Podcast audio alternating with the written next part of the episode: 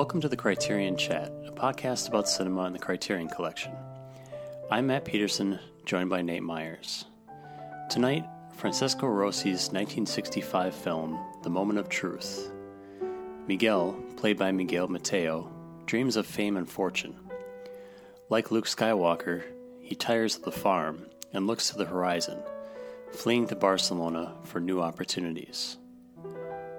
Finding work is a struggle, and he soon turns to the sport of bullfighting, quickly rising through the ranks to become a dazzling star in Madrid.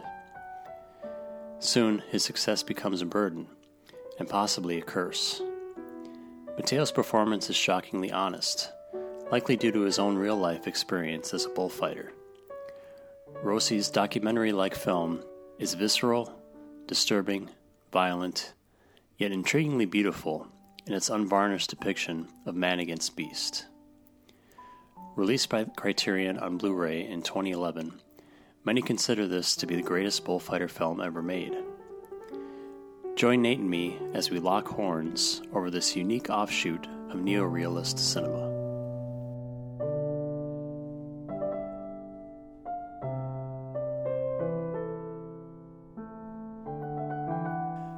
So, Nate, uh, this is one of those Criterion titles that always kind of caught my eye. Uh, hadn't seen it until watching it for our conversation here tonight.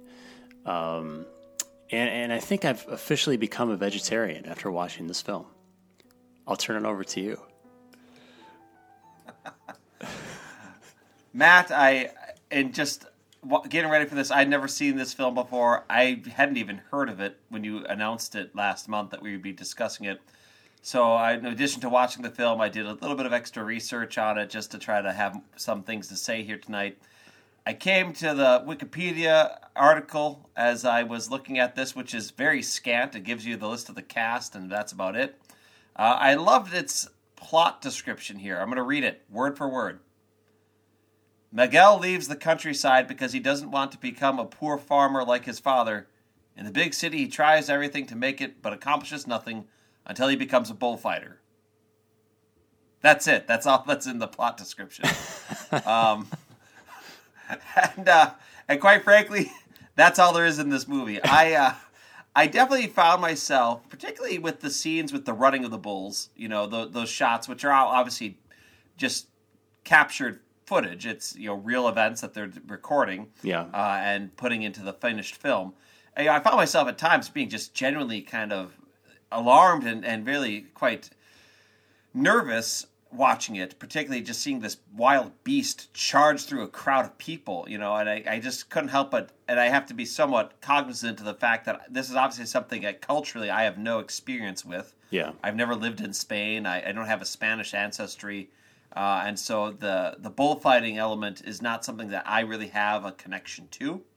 Uh, and when I see it, it definitely strikes me as being peculiar and odd, and I cannot fathom why you would want to have a wild animal like a bull running through a crowd of people.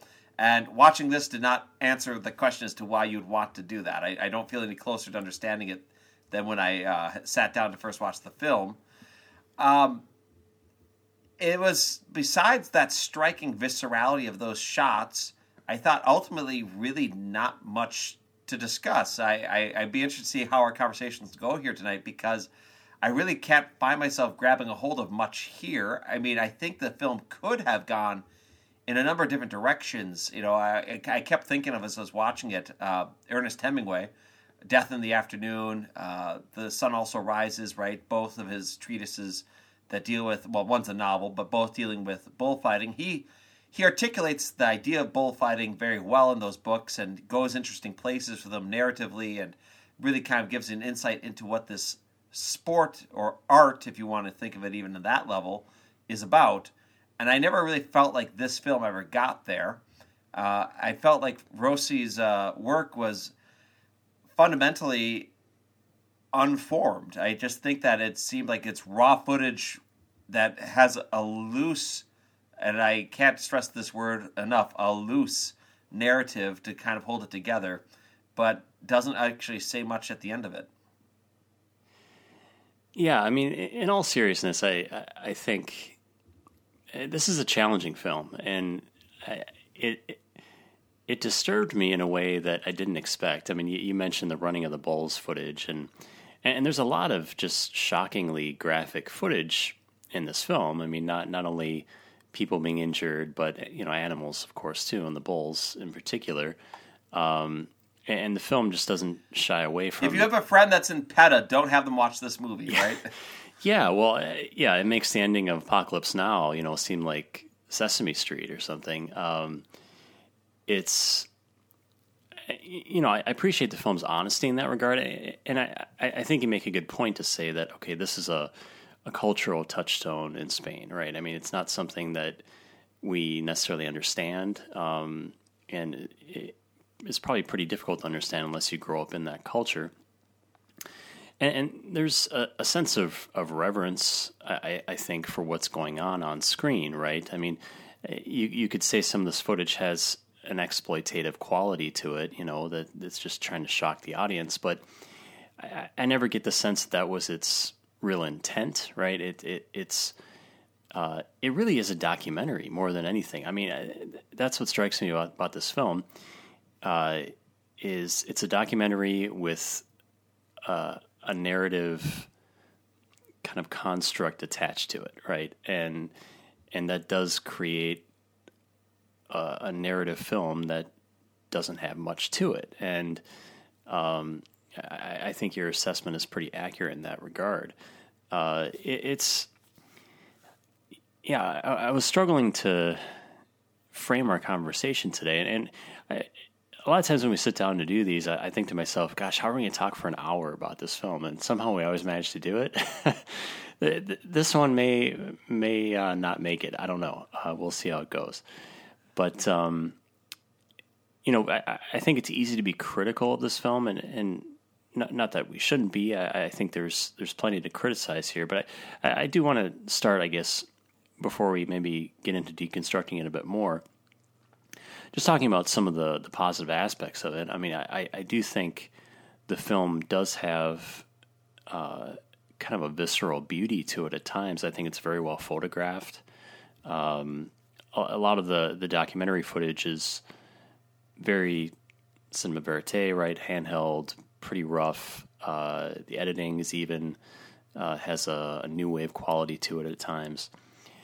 But I, the actual narrative segments, you know, with the main character, uh, some of those shots are are quite striking, and and the use of the long lenses to really kind of put the audience in um, in kind of those more intense moments within the bullfighting ring, I think are pretty effective. Um, but it's it's a fascinating kind of curiosity of a film in a way that uh, I, I, wish we could find more background information on it. And I don't have the disc. I know there's an interview with the director on the disc. I, I watched this on the Criterion Channel, so it's hard for me to kind of uh, do the research to know, you know, how did this film come together? Uh, what was the intent? You know, was this really just like a documentary that they decided to make into a narrative film? Uh, there's just a lot of unanswered questions here. Well, I did watch that interview. It's on the Criterion channel. Uh, it's about a 13, 14 minute thing with Francesco Rosi. Oh, okay. Who obviously, as you've mentioned, was Italian neorealism uh, Salvatore Giuliano was shortly before this, and I think this was his first film in color and with a scope aspect ratio, which is an interesting choice considering how much it has that cinema verite style. Uh, long lenses, you know, it's like 300 millimeter lenses a lot of the time that they were shooting on, he said. Yeah. And it sounded like you know he really came to this partly because he was he had run out of ideas he didn't really know what to do and the suggestion of going to Spain to make a movie had been presented to him. He didn't really know Spain well, but as he got over there, this is what kind of captured his imagination while he was in Spain, and then started filming bullfights, and then out of that.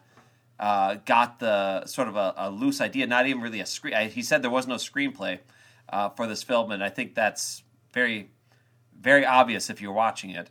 Um, that there wasn't really a narrative structure or anything, and everything seems to have been built around the footage he got for the the actual bullfighting.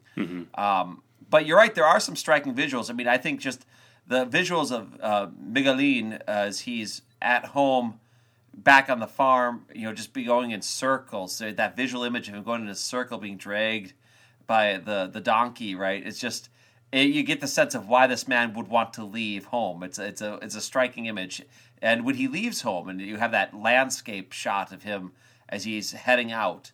It's a very again striking image, very very expression uh, expressionistic. Uh, in terms of just helping you get the sense of the isolation and the loneliness of this man before he goes into the big city, right? Um, but I also have to say, as well, you know, certainly I, I think this film would be better if it had been just a straight documentary, because even with the it, the the effort to try to make it into a narrative film, I think winds up making even the the, the successful capturing of the bullfighting less interesting because I keep wanting it to have reaction shots and you know all the different ways of how you'd cover a scene, which you just don't when you're documenting something, right? If it had been a, uh, a simple documentary with maybe some interviews to explain things or talk about things between the different bullfights, I think I would have been a little bit more engaged in it. Um, and just narratively, the structure, the flow of it is kind of an interesting thing too, because it really does feel like this is just a, a sequence of bullfights and we're stringing them together. Yeah, it, that's an interesting point. That if it was just a straight documentary, right, the uh, the bullfights would have more power because you would be viewing them in the mindset of you know this is real footage at all times, right? Whereas when you're watching a narrative film, I mean, it's very clear that these are real bullfights and they're integrated into this film, but there are, uh, you know, additional moments that are clearly staged, that are edited in uh, to to make the drama unfold on screen as planned, and it kind of breaks that.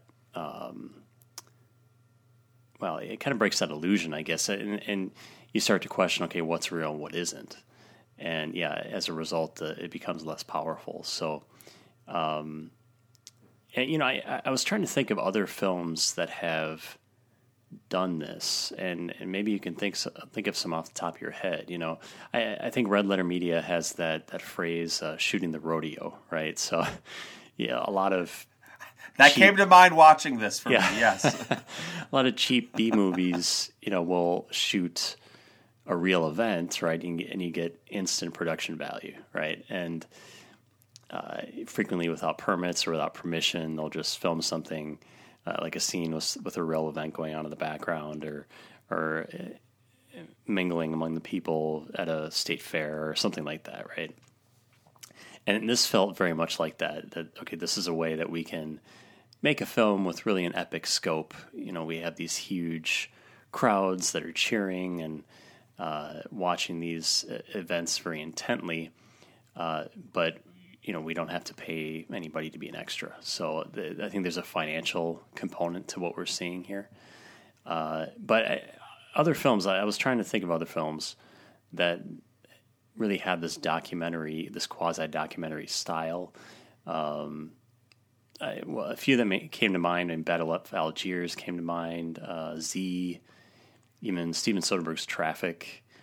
I, but all those films, even though they have a very heavy documentary style, and maybe they even integrate integrate some real footage of, of real events, they still feel very much like a, a directed narrative film, right? It doesn't feel like this film feels, where this just clearly seems to be, again, a documentary with a narrative uh, portion attached as more of an afterthought.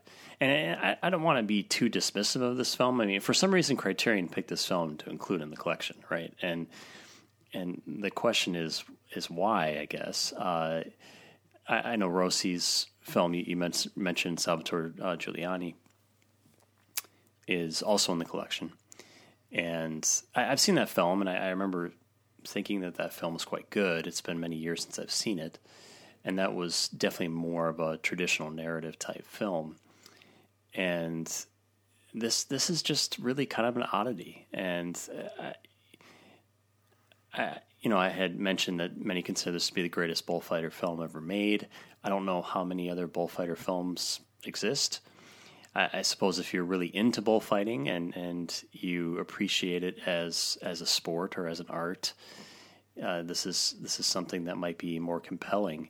But it's it's tough to watch these fights. I mean, man, they just go on and on and on, and and again, it's it's I think it's a cultural rift, but it's it's just hard for me to to to watch these uh, these bulls go through what they're going through during these uh, these fights, despite the fact that these bullfighters are clearly very skilled at what they do, and I you know I have to recognize that. Yeah, you know, it's an interesting uh, question about why is this in the collection. I know we'll later on get to that question whether we think it should be at the end of our episode here. Yeah.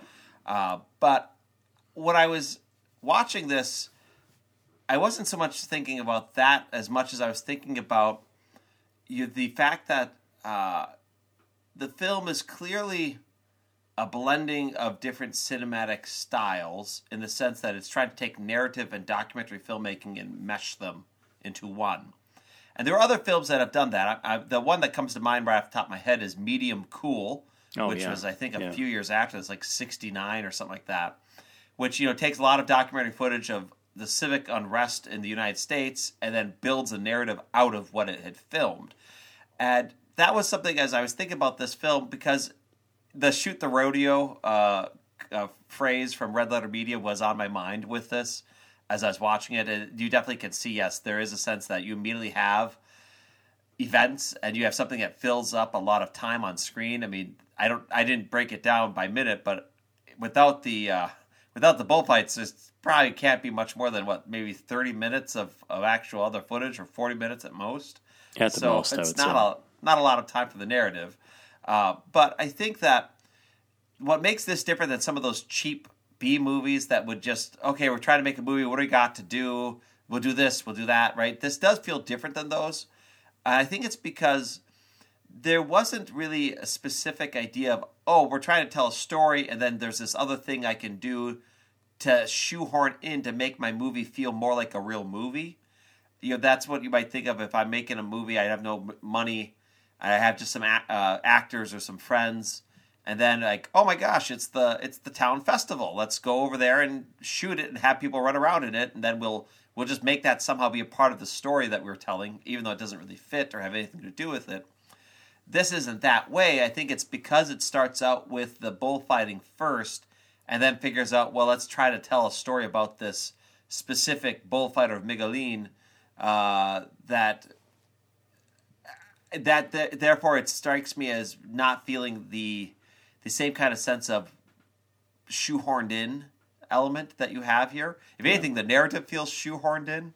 Uh, it's the exact opposite of how those other ones might work. Um, but I, I, don't know if you had any thought about that or any reaction to just how that link works or doesn't work compared to other kinds of movies like this. Yeah, I, I think that's a good observation as well. I, yeah, you're right. A lot of these B movies will take that real event to try to give their pre-existing story more production value, right? And and this does feel like it's the other way around. Um, I, I, mean, I, I do want to mention um, the the performance by um, Miguel Mateo, who's who was a real life bullfighter. I, I think he does a good job with what he's given, and he does have a good screen presence, and obviously he sells the bullfighting sequences very well. And uh, you know, the film doesn't have to cut around the use of a stunt double, which is helpful uh, to make those those film or those sequences more impactful.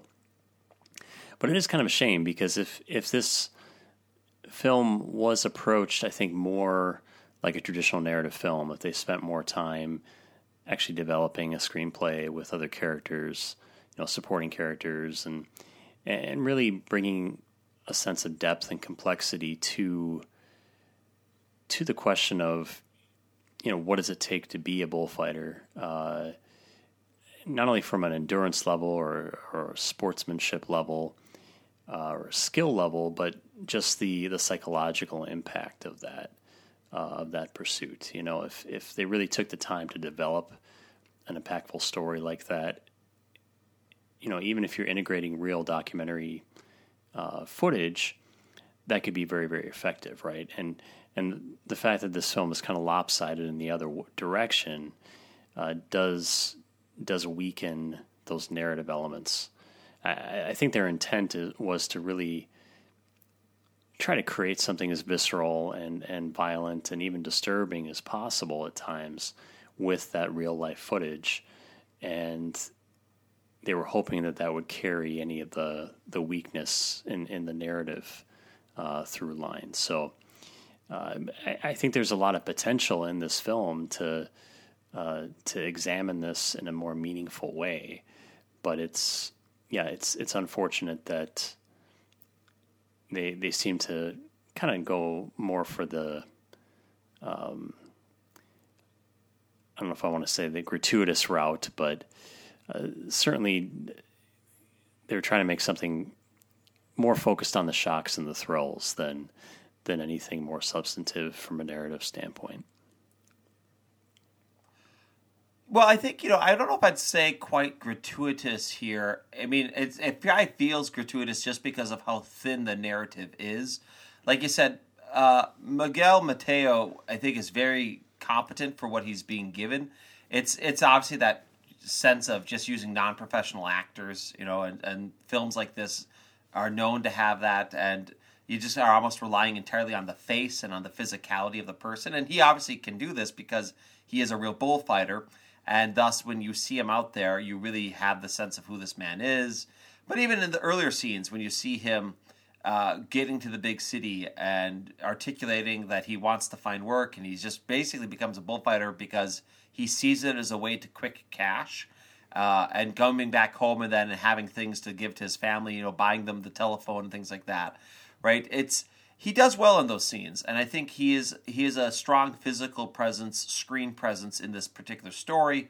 Uh, but the way the narrative is set up, I think, really makes the character that he's playing just get dwarfed by everything else. Now, on some level, that's probably that's probably the intention. I mean, I, I obviously it's the intention because I mean Rosi and everybody designed it this way, right?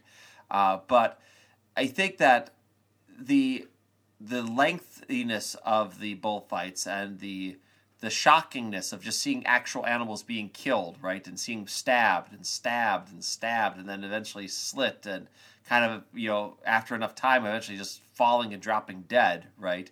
Um, it, it, it it's gut wrenching and it is agonizing, but I think that if you're trying to really document bullfighting, you have to kind of allow that, right? You have to have a sense of letting that happen. But I think what kind of drags on and why it maybe feels more exploitative is that each bullfight more or less is shot and depicted exactly the same, right? Yeah. And so if you think about a movie that's like, let's say it's a boxing movie, uh, you know, each fight, you might have like three boxing matches in a movie or four or whatever it might be, but usually you approach each one a little differently and you might want to, and one of them show like, oh man, this is really exhausting and physically dangerous, right? And you might then the next one want to show uh, the psychology of a character, and then the next one you show something else, right? You you flesh out different nuances within the different scenes. This one just keeps being the exact same thing over and over and over.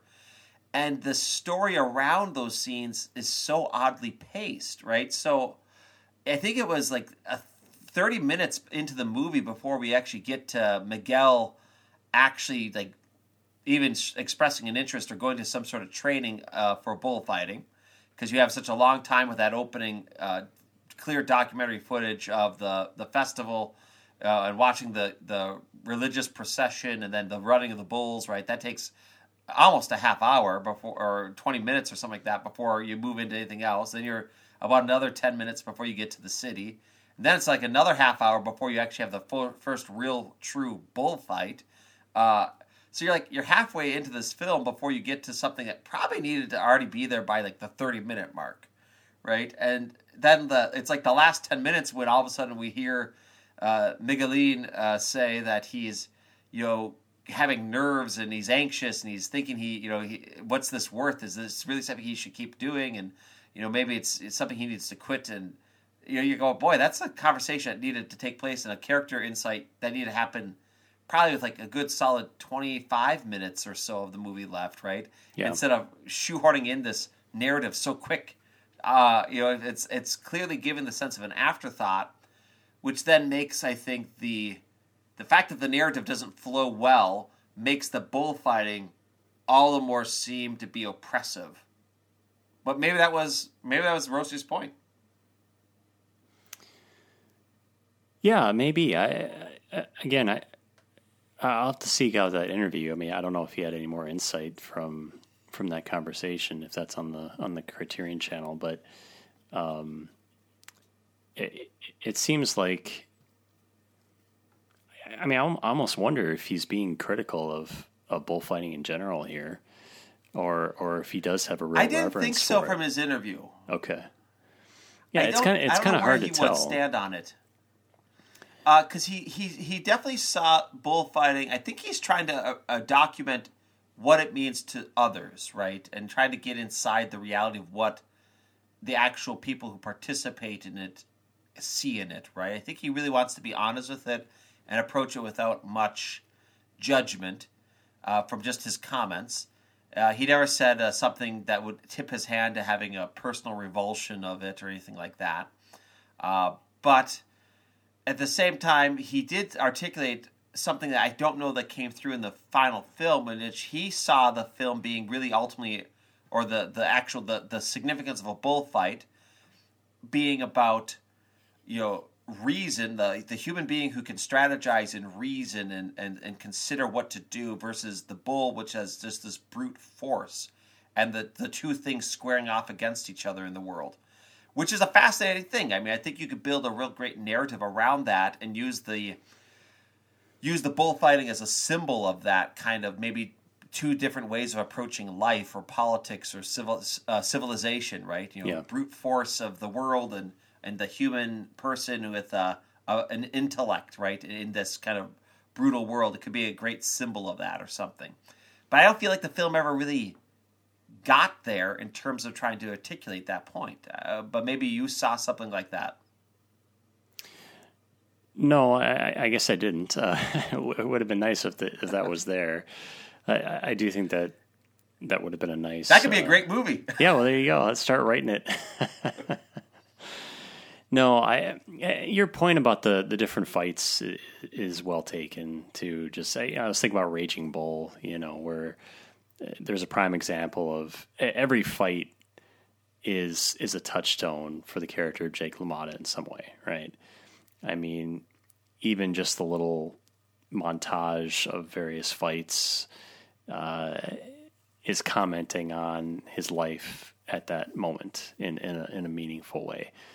Uh, where yeah, whereas here it's just as you said, it's it's the same same thing over and over. I mean, any, any of those fights could be interchanged within the film and not really change the film in a substantive way, and and that's that's too bad. I mean, it.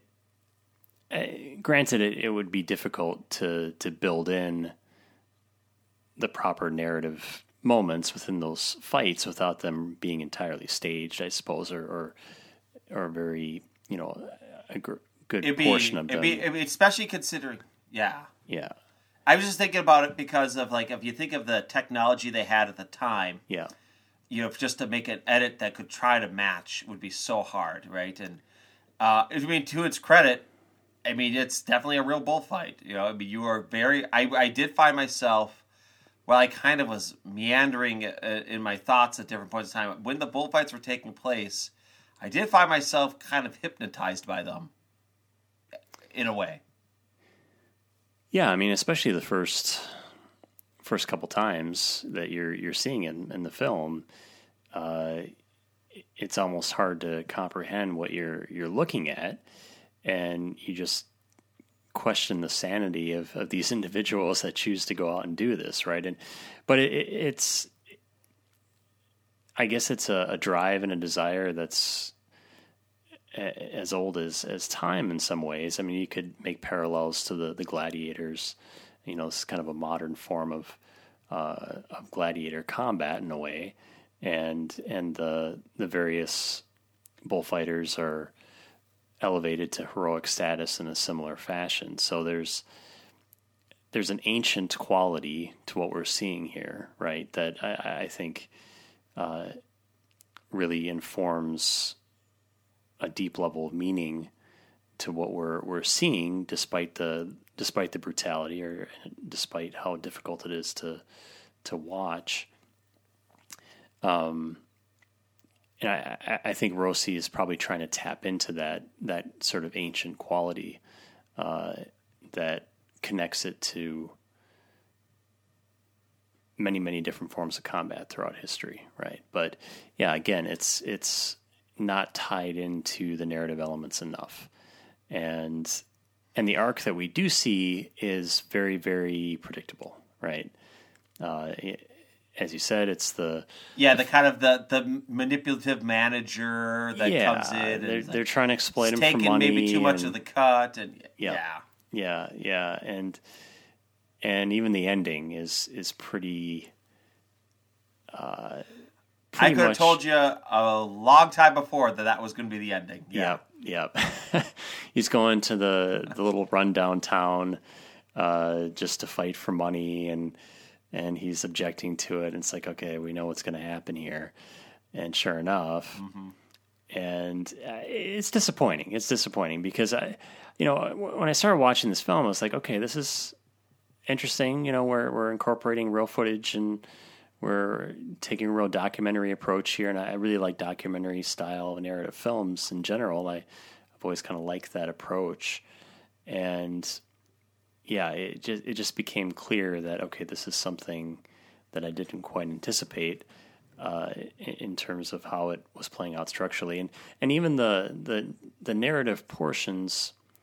Um, you know, it's a lot of footage of, of our main character kind of walking around and and we get those nice location shots. But anything that involves dialogue is is pretty constricted in terms of location, right? It's it's at a party or it's in a restaurant or it it, just feels like okay, well, you know, Saturday we're gonna go uh, go to so and so's house and we're gonna shoot this scene and everybody kind of got together and shot the little bit and there you go. There's there's your scene for uh, for that portion of the film. So it has it has a kind of guerrilla quality to it and a, a low budget quality to it that that can be endearing, but it's uh, yeah, it, it doesn't really help the film, unfortunately.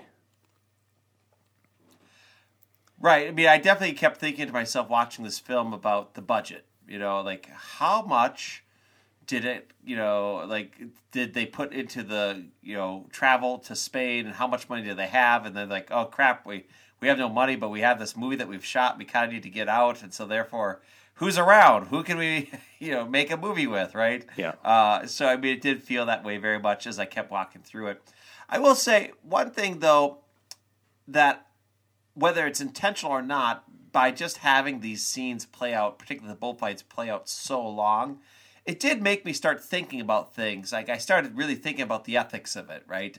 Yeah. Uh, obviously, I think as somebody who has no cultural background, you know, the immediate response is aversion. But then you start going, okay, well, like you made the point there, Matt, about ancient sports and gladiatorial sports, and you start thinking about, okay, so is this actually a a movement towards a more civilized form of an instinct that, that got passed on and what kind of cultural things are attached to it, right? And actually, I did a little bit of afterwards, just a little bit of uh, research into bullfighting and the different thoughts they have about it. And the Epic of Gilgamesh, evidently, is where they think they had the first historical written documentation of a bullfight hmm. uh, having occurred. You know, and so it's it sounds like okay, there's an actually interesting thing, and you know, just the religious component, right? Because you see uh, Miguelin obviously with a certain kind of devotion, and I guess that's a very common thing for certain bullfighters. But at the same time, for a while, the the the bullfighting was made illegal, and it was excommunicable to be a part of it. So it's it started me down a very interesting history of bullfighting and the the complicated response that it's elicited within people for a, a number of, of centuries now, and yet it continues to exist in certain parts of the world as it's being outlawed in other parts of the world. So it did make me really kind of just think about culture in a way that didn't hold my hand through it, right? Uh, and there is something I will say is refreshing to have a film that doesn't feel the need to tell you what to think and feel every step of the way. While I think this film would have benefited from maybe a little bit more structure and narrative flow and not such a sluggish pacing, nonetheless, I did appreciate the fact that you know it made me start thinking about why am I responding to this the way I am.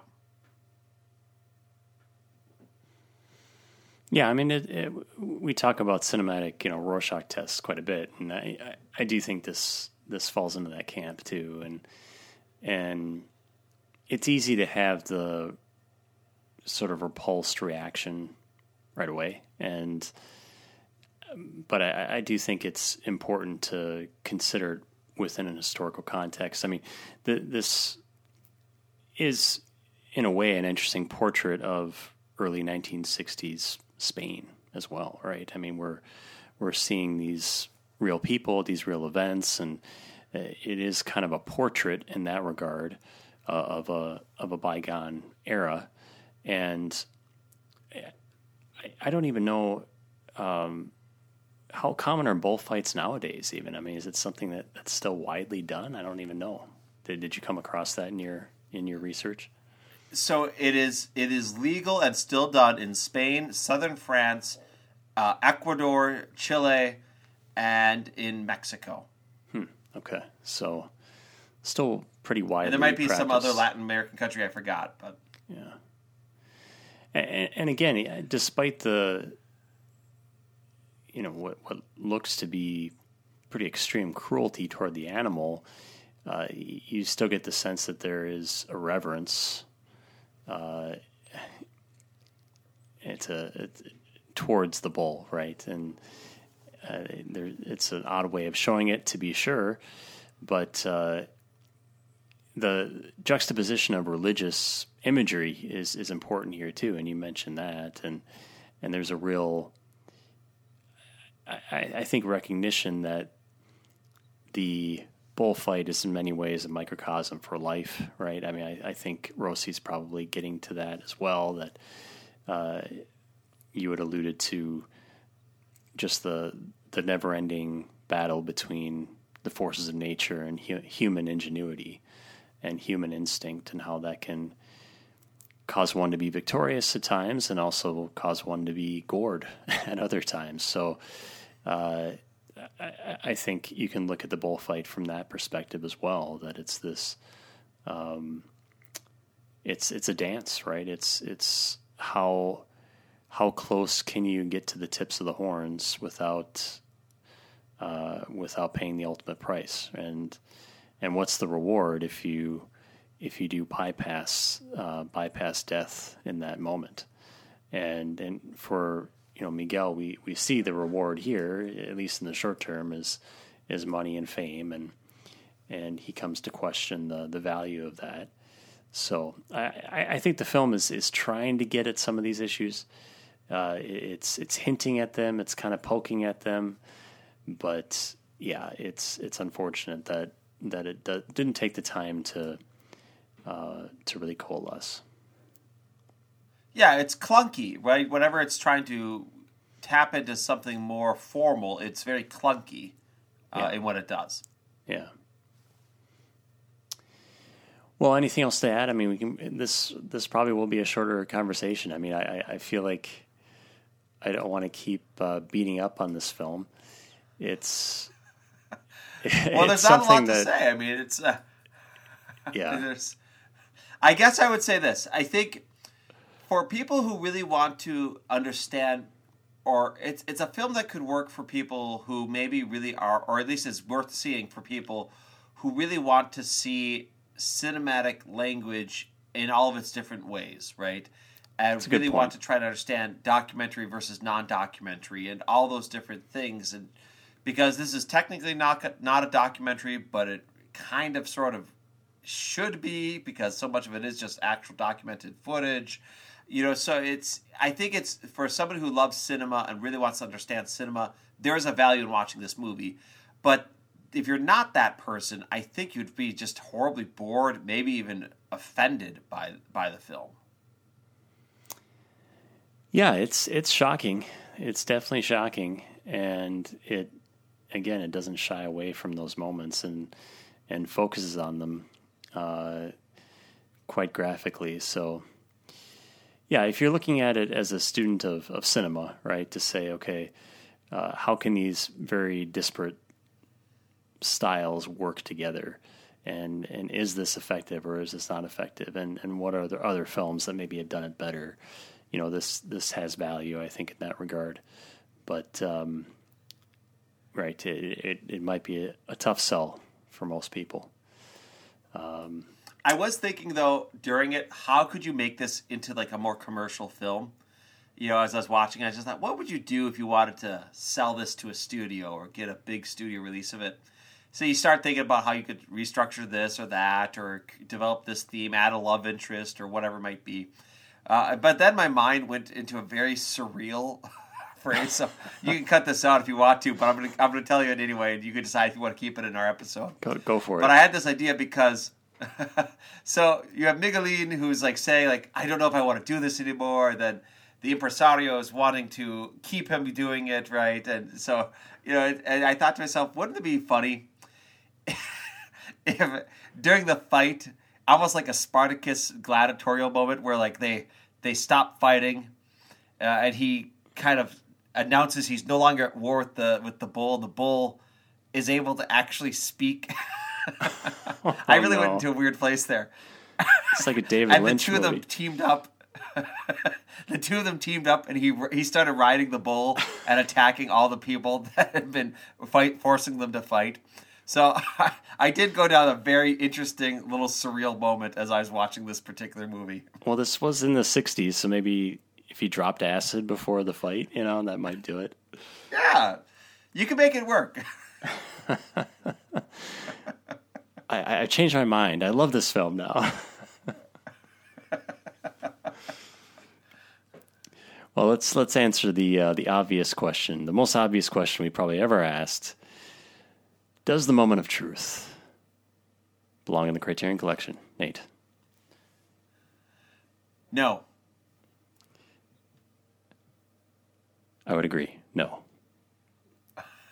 You know, this this might be the the the film we've been the hardest on. Not now that I think about it, but I, I, I think it. Yeah, I think, I think so. it deserves it. You know, I, I I was really struggling. Like, man, why is this in the collection? Like, why? Like, it I mean, I, I, know I touched on it earlier. I mean, is it just the director? Um, it's just not. Well, they have other stuff of his though, so I don't know about that. Yeah. Um, is is it more? I mean, is you know, just, is it more revered in, in Italy or Spain? I mean, is this considered a classic overseas? I don't know.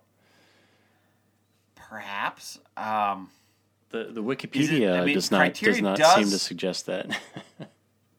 well, even IMDb page. I mean, there's really not much anywhere about it. Yeah. I, I do wonder, you know, if Criterion does sometimes like to do just bold, shocking things, yeah. right? Yeah, that's a good uh, point. The Night Porter, Salo. I mean, like they, they they do have a tendency to put out some of these more kind of gut wrenching kinds of movies, the right? Damned. That that yeah. push sensibilities, right? And so I wonder if that just might be an element that they just occasionally want to throw out there, shocking cinema. Well, thanks for listening this evening to our conversation. Our discussion next month will be on David Lean's Hobson's Choice, which will be released later in March. Thanks again, and keep collecting.